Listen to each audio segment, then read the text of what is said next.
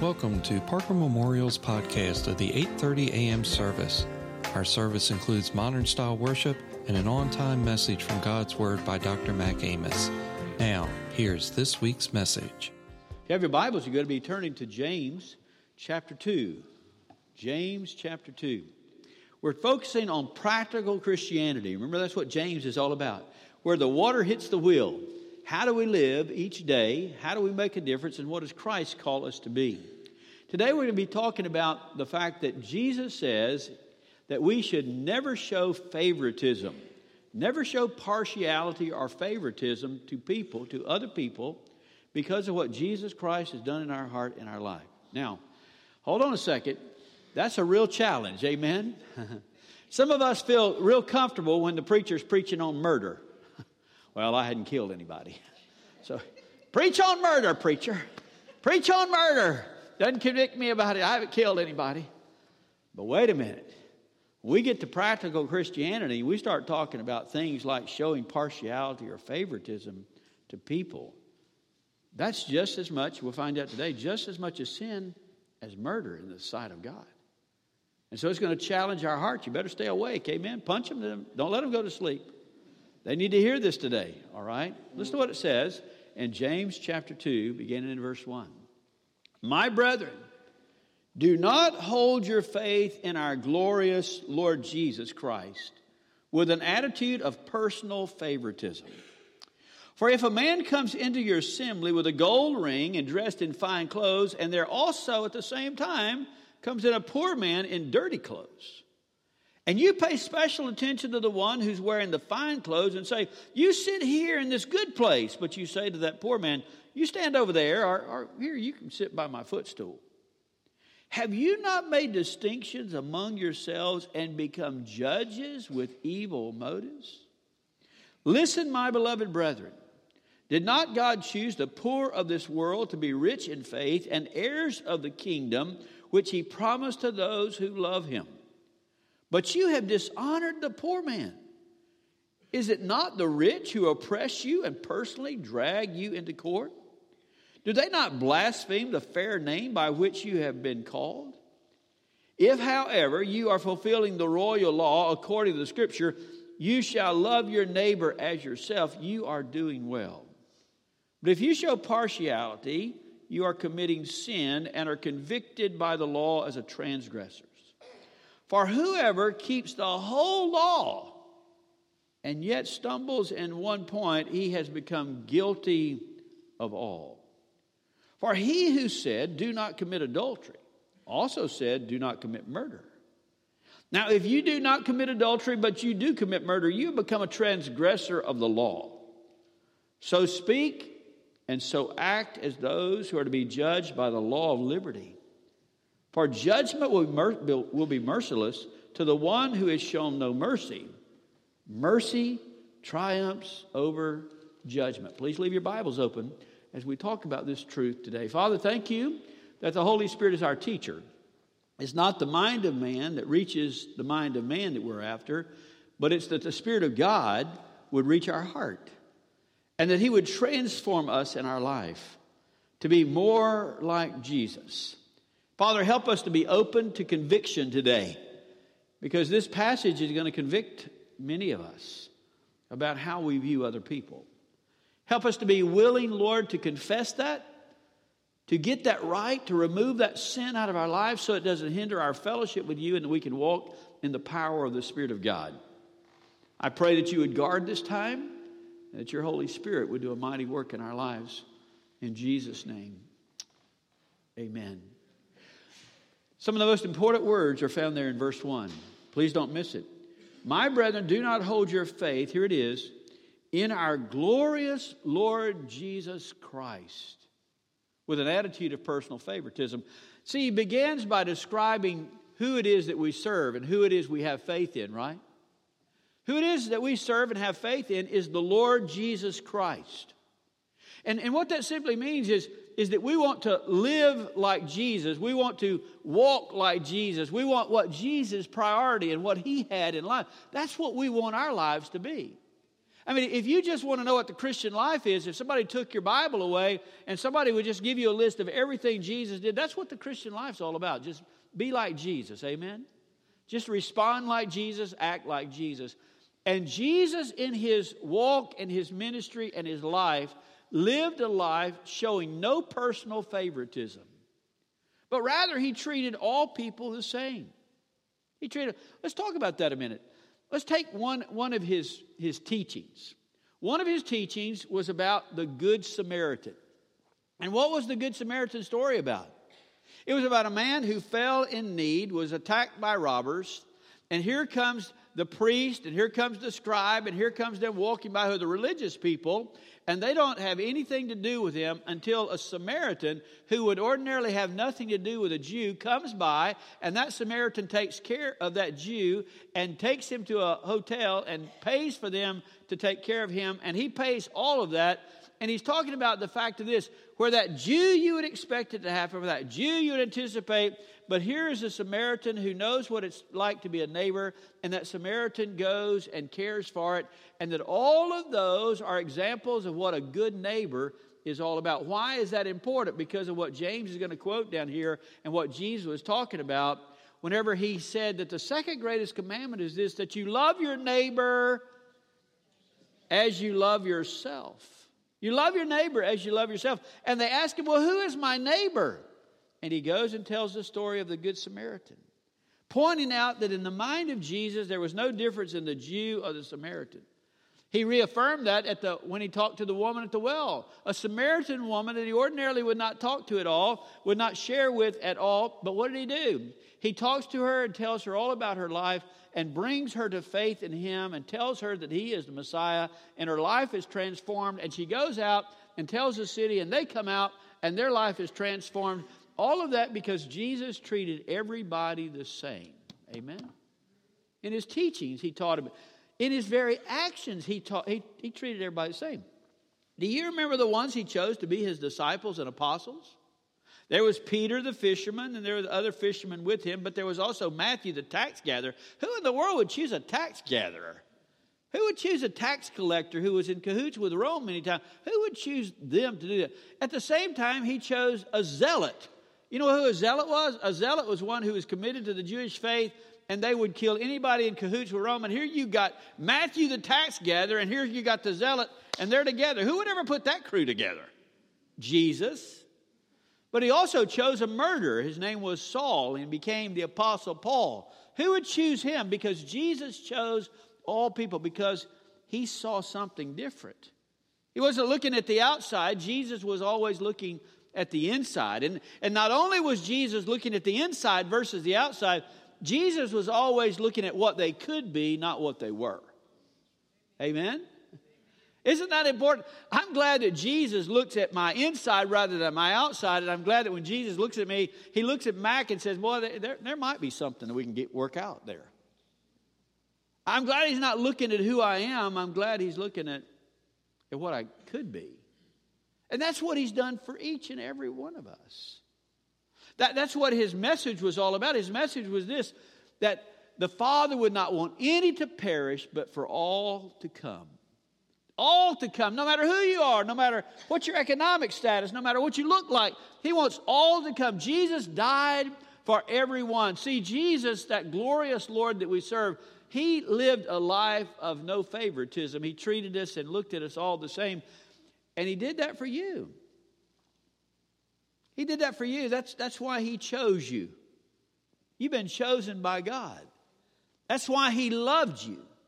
He chose you and He loves you because He sees you as of utmost importance and equal to everybody else. And He died on the cross to pay the price for your sin. Now, I hope that you sit here today and say, Boy, I know that God has chosen me. I know that God loves me. I understand how much Jesus cares for me, that He is so blessed for me. He's blessed my life. I hope you know that. But if you cannot say that, then it's just because you haven't experienced it. Because I'm here to tell you, He's already chosen you. It's up to you to choose Him. He's already sitting at the altar and He's saying, I do. but He wants to know, will you? And if you want to know of that love of God and you want to know what it's like to be chosen by God and you want to experience that, all you have to do is to come to Him by faith and say, I do, and you'll understand that He values you and that you're just as important as anybody else. So, Jesus Christ, as he walked here, as he taught, as he lived, his message was this that everybody he loves and everybody's the same to him, and he cares for everyone, and he calls us as his children to do the same. But, but let's, can I ask you a question? All right, let's just get away from message. Is it hard? Is it hard to do and to be like Jesus for you? Is that hard? I mean, it, it, we can say just live like Jesus, but is that hard? It's hard for me to be like Jesus because I got an old sinful nature in me that causes me to, to want to be like me instead of be like him. James knows that. I think James had that same nature. You know why? Because that's what he says in chapter 2. Hey, listen, the glorious Lord Jesus lived a life that was so distinctly different, but we have the tendency that we want to show favoritism. We, we, we, want to judge others and, and we want to elevate some and put down others. And, and he says that should not be. You cannot let your sinful life, you cannot let that sinful nature take over. You need to be like the glorious Lord Jesus Christ. And what was he like? He showed, verse 1, he showed no attitude of personal favoritism. No attitude of personal favoritism. He loved us all the same. You know, He loves you just as much as He did Paul. He loves you just as much He did Peter. He loves you the same. All of us the same. And He says, That's what I want you to be like. That's what I want you to be like. Now, if we just read that one verse, that's the principle. If we just read that one verse, do not show personal favoritism, then most of us could walk away and say, Boy, I, I, I, think, I think that's what I could do. I, I probably live like that. I'm okay. But He won't let us get away with that. He then gives illustrations. You know, I mean, principle is one thing, the illustration other. So here's his illustration. He says, the illustration is for if a man comes into your assembly, there in verse 2, and he has a gold ring on his finger, and he's dressed in fine clothes, and, and, and he looks like he's got the world by the tail, and he's got great resources, and he is blessed among men, and all these things that he sees, but at the same time, at the very same time, walking in the door together, there is a poor man who is in dirty clothes. All right, here's the challenge. Here's the illustration. One walks in, gold ring on his finger, nice clothes. The other walks in, who's dirty and who's obviously very poor.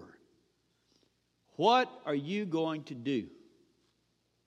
How are you going to respond to that person? How are you going to treat? Are you going to treat them all both the same? Jesus would have treated them both the same.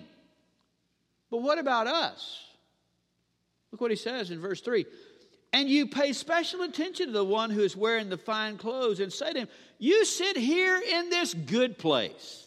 Man, we got this special place for you. We want you to sit right here. We want you to stand because you are a special guest. We want you to come in. We want you. That's okay, except for the fact he says, but to the poor man, you tell him, I'm sorry, we don't have a spot for you. You can stand over there in the corner. Or, or if you don't want to stand in the corner, you can come sit here at my footstool. You're going to sit here at my footstool. He, he says, if you do that, verse 4, have you not made a distinction among them and have you not become judges with evil motives? Wow. Can't get away from that, can you? Have you ever been tempted to treat somebody differently because of the way they look? Because of what they might have? I've had, thank the Lord, not in this church, but I, I promise you, I've had in my pastorate, I've had people come up to me and, and they'll say to me, say, Hey, Brother Mac, listen, there's so and so who's here today, and they're very wealthy. They're very wealthy and they have a lot of money and lot, they're well thought of. You need to make sure you get by and greet them. You need to make sure that you make them feel welcome. Why? Well, I hope I would, but I would hope I would do it to any other person as well. There's not setting apart somebody because they're special, because they have things, and somebody doesn't have things. To be like Jesus is I'm going to love on whoever it is that comes because they're valuable in the sight of God. Amen? Now, I'm telling you, that's tough, right? It's hard when he says this, but this is what he says we have to do to live. And he says, if we do make that distinction in our life, if we do make that distinction, we have become judges with evil motives. With evil motives. Wow. Now, look what he says in verse 5. Don't miss it. Listen, my beloved brethren. Did God not choose the poor of this world to be rich in faith and heirs of the kingdom which he promised to those who love him? But you have dishonored the poor man. Is it not the rich man who oppresses you and personally drags you into court? He said, Do you know that God has blessed the poor man? That the poor man is really blessed more than the rich man. That brings us back to chapter 1. Go back to chapter 1 of James. I want you to show, show you something. Look what it says in verse 9, chapter 1. But let the brother of humble circumstance glory in his high position. In other words, he says the poor man needs to glory in his high position. Why, why is it that the poor man has such a high position? Because the poor man finds it easier to find faith in Jesus. Right? The poor man is looking for something that he doesn't have here.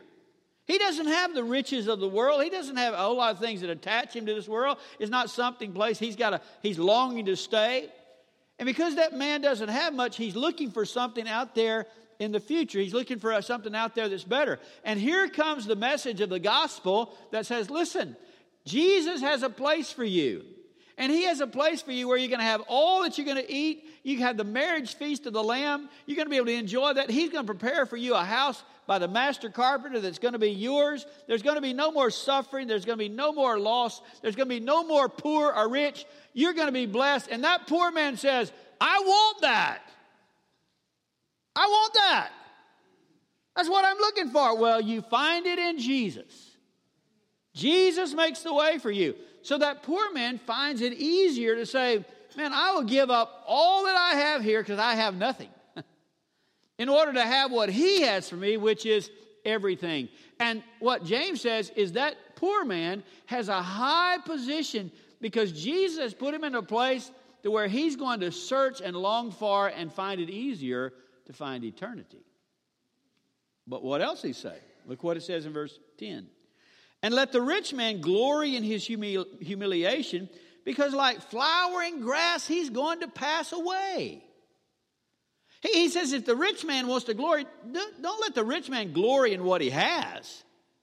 Don't let him glory what, he, what, what possessions he has or the ring he wears on his finger. Don't let him glory. Let him glory in humiliation. What does that mean, glory? It means to glory and be humble that God would bless him in such a way.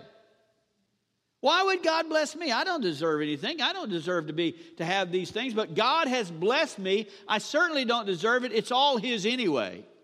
And if the rich man will find humility in what he has and he's not possessed by his possessions, then he can find faith in Christ as well. But he has to glory in humiliation, not in honor.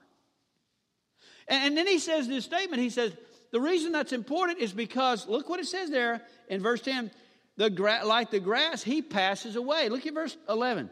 For the sun rises with a scorching wind and withers grass, and its flowers fall off, and the beauty of its appearance is destroyed. Listen, so too the rich man in the midst of his pursuits will fade away. Now, that does not mean that the rich man's not going to get to go to heaven. But what it's an illustration of is what does it mean and what are riches? He said, when the sun rises, when the sun rises, it's going to bring forth heat and it's going to cause all the flowers on the grass to wither away. Now, do you know what riches are? You know what riches are? Riches are the flowering grass of our life, aren't they? They are. If you take two people and you set them here and all they have is a white toga on, they stand there white, have nothing, they're just standing here, you would have no idea whether they are rich or poor. The only way you know they're rich or poor is because what flowers they have, right? If they got a lot of flowers, then they're rich. If they don't have many flowers, then they're obviously poor. That's the distinction. But it says when the sun rises, it's going to wither away all the flowers. Now, that's talking about the S U N, but there is another one called the S O N who's going to rise. Amen? And when the Son of God rises, it says, All the flowers that have made the rich man will all be burned up and passed away. They won't be there anymore. What you'll have is you'll have that person standing before God, just like any person who was poorer than them, all standing before God. That's why it says the rich man passes away. It doesn't mean he passes away eternally. It means that all the flowering things that made him rich, that gave him position in this world, all that's going to be gone. It's not going to be here. It's all going to be gone. And it's just going to be that person standing before Almighty God. And if they were rich or they were poor, there is no distinction between them. Because whenever Jesus comes, all the flowers are going to fade away. Now, if you're, if you're blessed, and we are blessed to be rich, all of us who are sitting here, we're rich compared to the world, amen? Well, you better hold on lightly to those things that are your flowers because they're going to fade away. Only thing that's going to matter is you standing before Almighty God, and you're going to be standing there whether you're rich or poor. You're going to give an account before Almighty God. All right? And that's what he's talking about. Go back to chapter 2 now. When he was talking about this flowering grass and the humble circumstances and where they are, and you're judging them, look what he says in verse 5. Listen, my beloved brethren, did you not choose the poor of this world? Did God not choose the poor of this world, rich in faith, and heirs of the kingdom, and he promised to those who love him? But you have dishonored the poor man. Is it not the rich who oppress you and personally drag you into court? Do they not blaspheme the fair name by which you have been called? He says, two distinctions about this poor man and this, this rich man, the ones he's comparing. He says the poor man in this case, he has the most important thing about his life is the fact that it says he loved God. He promised to those who love him. The greatest thing about the poor man in this story is he loved God. Because he's an heir of all that God blesses, and he receives the love because he loved God. That's the most important part of him, right? He says, but the rich man, even though he looks like he's got a lot, he's the one that drags you to court. He's the one who's blaspheming the name, the fair name by which you're called, the Lord Jesus. In his heart, he's not right with God. But you're honoring the one because he has the worldly riches. You're honoring them, putting down the poor man, when the poor man is the one who loves God. And in this case, the rich man is the one who doesn't love Jesus and blasphemes his name. But rather, you made choices on what you see rather than his heart. And he says, when you've done that, you have judged and you made a distinction about that, and that is wrong. That is wrong. Look what he says here in verse 8. If, however, you are fulfilling the royal law according to scripture, here it is, you shall love your neighbor as yourself, you are doing well. And Jesus explained who our neighbor was in that Good Samaritan story. Who is our neighbor? Anybody. Anybody and everybody, especially those who have need. They are our neighbor. And what are we supposed to be doing? Loving them as we love ourselves. That's what Jesus called us to do. That's what Jesus did. And whenever you're going to follow Jesus, you're going to let that be the second greatest commandment. For the first greatest commandment is to love God with all that you are. Amen? But it's related to the world. You're going to love your neighbor as you love yourself. So you're sitting here and saying what James has said, wow, that challenges me. And I'm telling you, that challenges me. Because I know that what Jesus was like, and I want to be like that, but I also know that it, it falls, my old sinful nature wants to show favoritism to somebody over another. It's not always just riches, it can be whether you're pretty or not, whether you're handsome or not. It can be all kinds of things, where you live, what's your education background. It can be all kinds of things, all right? But you find yourself making a distinction between those things, which is so unlike Jesus and you're saying, wow, what do I do? Confess it. That's what you do. You confess. That's what we're to do with sin. We're to confess our sin and say, God, I'm sorry that I did that. God, I'm sorry that I looked that way. God, I'm sorry I focus on outward things instead of inward things. God, please help. That's what you do. Please help me. Please help me. But but many people will hear the old devil come along. You know what he's going to tell you? That's not a big deal. Everybody does it. Everybody does. listen, just because everybody does it doesn't make it right. Amen? And, and, and you're not going to be judged by everybody. Remember, when we stand before Jesus, it's not with everybody, it's us. You're going to have to give an account of your life. And Jesus' expectation of you is just what his word says. So don't believe what the enemy says. Say, well, that's not really a big deal because everybody does. Let me show you how big a deal it is. That's what James says there in verse number nine. But if you show partiality, you are committing sin. Did y'all see that? Write that down, circle that in your Bible. You're committing what? If you show partiality, you're committing what? Sin. Sin? You mean it's not just a mistake? It's just not, I haven't grown to that yet? It's called sin. There's only one thing you do with sin that's confess it, amen? You don't forget it. Forgetting is not going to help you. You might forget it, but God doesn't. But He will forgive it when you confess it. So you have to realize that that sin, don't take that as a fact that it's just a personality flaw. It's sin. You have to deal with it as sin. Look at it. I'm not saying it, it's what he says. But if you show partiality, you're committing sin as convicted by the law as transgressors. That's not all, though.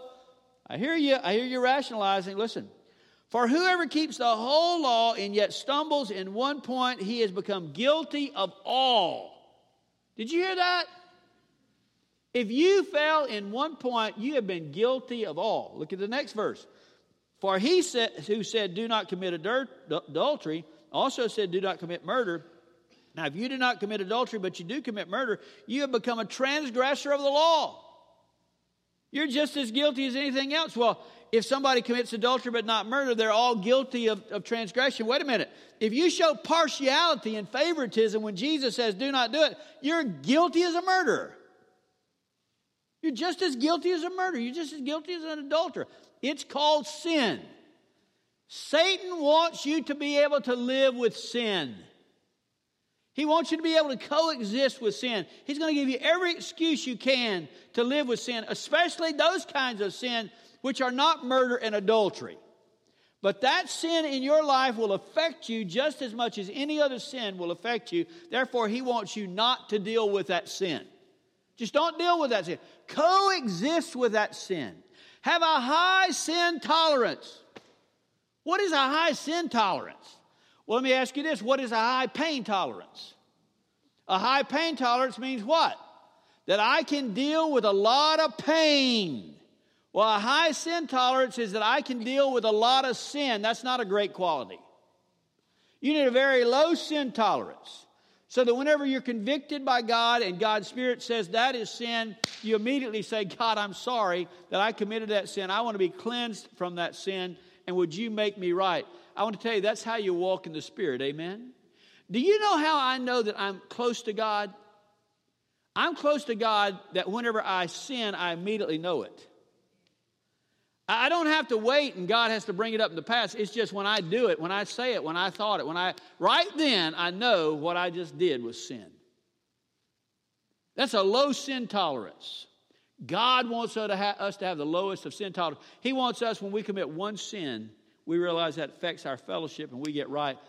Even when it's a sin that we don't consider that's that bad, sin of partiality, he said, You're guilty of all. You're guilty of all. You, you got to take care of that. You got to deal with that. Now, look what he says in verses 12 and 13. So speak and so act, here it is, as those who are to be judged by the law of liberty. We mentioned that law of liberty in chapter 1. That law of liberty is what? It's Jesus. Jesus is the law of liberty. And Jesus ushered in the law of liberty. And what was that? Jesus died on the cross to forgive you and me of sin. He shows to us forgiveness, He shows to us mercy, He shows to us His love, He shows to us His acceptance. Aren't you glad that Jesus did all that for you? I mean, that's what He did for you, that's what He did for me. All those things forgiveness, love, acceptance, mercy, all that He did for me. And because He has done that for me, because He does that in my life for me, I want to tell you, I want to give that to other people. Amen? I, I, if he did that for me, I want to show love to other people. I, I, I want to show mercy to other people. I want to show acceptance to other people. I want to be what Jesus was to me. I want to be to somebody else if I'm focusing in on what Jesus did. So, to be what Jesus is, it simply means to live like Jesus in relationship to other people. And what did he do? He sees us all the same. He died on the cross and paid the price for each and every one of us. Then he gives the last statement here. Look what he says, verse 13. For judgment will be merciless to the one who has shown no mercy, but mercy triumphs over judgment. Now remember, he said if we're showing partiality and, and we mistreat that person who's poor or who's needy, we become judge over them. We, we, we, we've made judgment over them. But he says mercy overcomes judgment. So what we need in our life is not the judgment, but mercy. Mercy that was given to me is mercy that's given to them. And here's, here's, the, real, here's the real key, what he's saying in that verse. God, God will treat you, and others will treat you the way you treat others. Wow, wait, wait a minute. For those who show no mercy, the judgment will be strong. The judgment will be powerful. The judgment will be very direct with very little mercy. But those who show mercy, they'll receive the abundance of the mercy of God. Now, let me ask you a question. It's going to happen. You're going to stand before God. You're going to stand before the Lord Jesus. You're going to have to give an account, all right? Whenever you stand before God, do you want God to have his judgment robes on, or do you want him to have his mercy robes on? What do you want? Hallelujah, that's a truth. When I show up, I want Jesus to be full of mercy. I want God to be full of mercy, for I am one in need of mercy. And how do I guarantee that? Because I've shown mercy to others. I've lived like Jesus would have me to live, and that's to give mercy and show mercy to others. See, Christianity means that we're distinctly different. Showing favoritism to somebody and picking out somebody and treating them different somebody, that's the world. That's the way the world is. And when you get out there in the world, the world will, will tell you that's fine. The world will say that's how we all live. The world will say that's how we function. But you are not called to be of the world. You're called to be of Christ, of Christ in the world, making a difference upon the world. That the light of Christ would shine in you. And how can you be different? Because you see everybody the same as recipients of the love and mercy of God. Therefore, as deserving of your love and your mercy and your acceptance no matter who they might be, no matter what they might wear, that we all see each other the same. You want a church, you want to see a church explode? You want to see a church explode? You let that church begin to treat everybody the same and to love everybody, no matter who they are and where they come from, with the total love of God. And people need that. They want to be accepted, they want to be loved, and Jesus wants us to do it because He did it. Amen? That's not easy, but it's what God's called us to be. Now, you can forget this message if you want to, but you're going to be held responsible for it. Uh oh. Did you hear that? You're going to be held responsible for it because you know the truth now. You know what God says He wants us to do. And whenever you get up there and you want to make excuses, God say, "Do you remember when you heard that? You remember when that message was preached to you? You're held responsible for that. And God expects you and me to walk out of here differently being different. Different from the world, different from how we walked in, maybe. But that's what it means to be a Christian, to live the Christian life. Amen?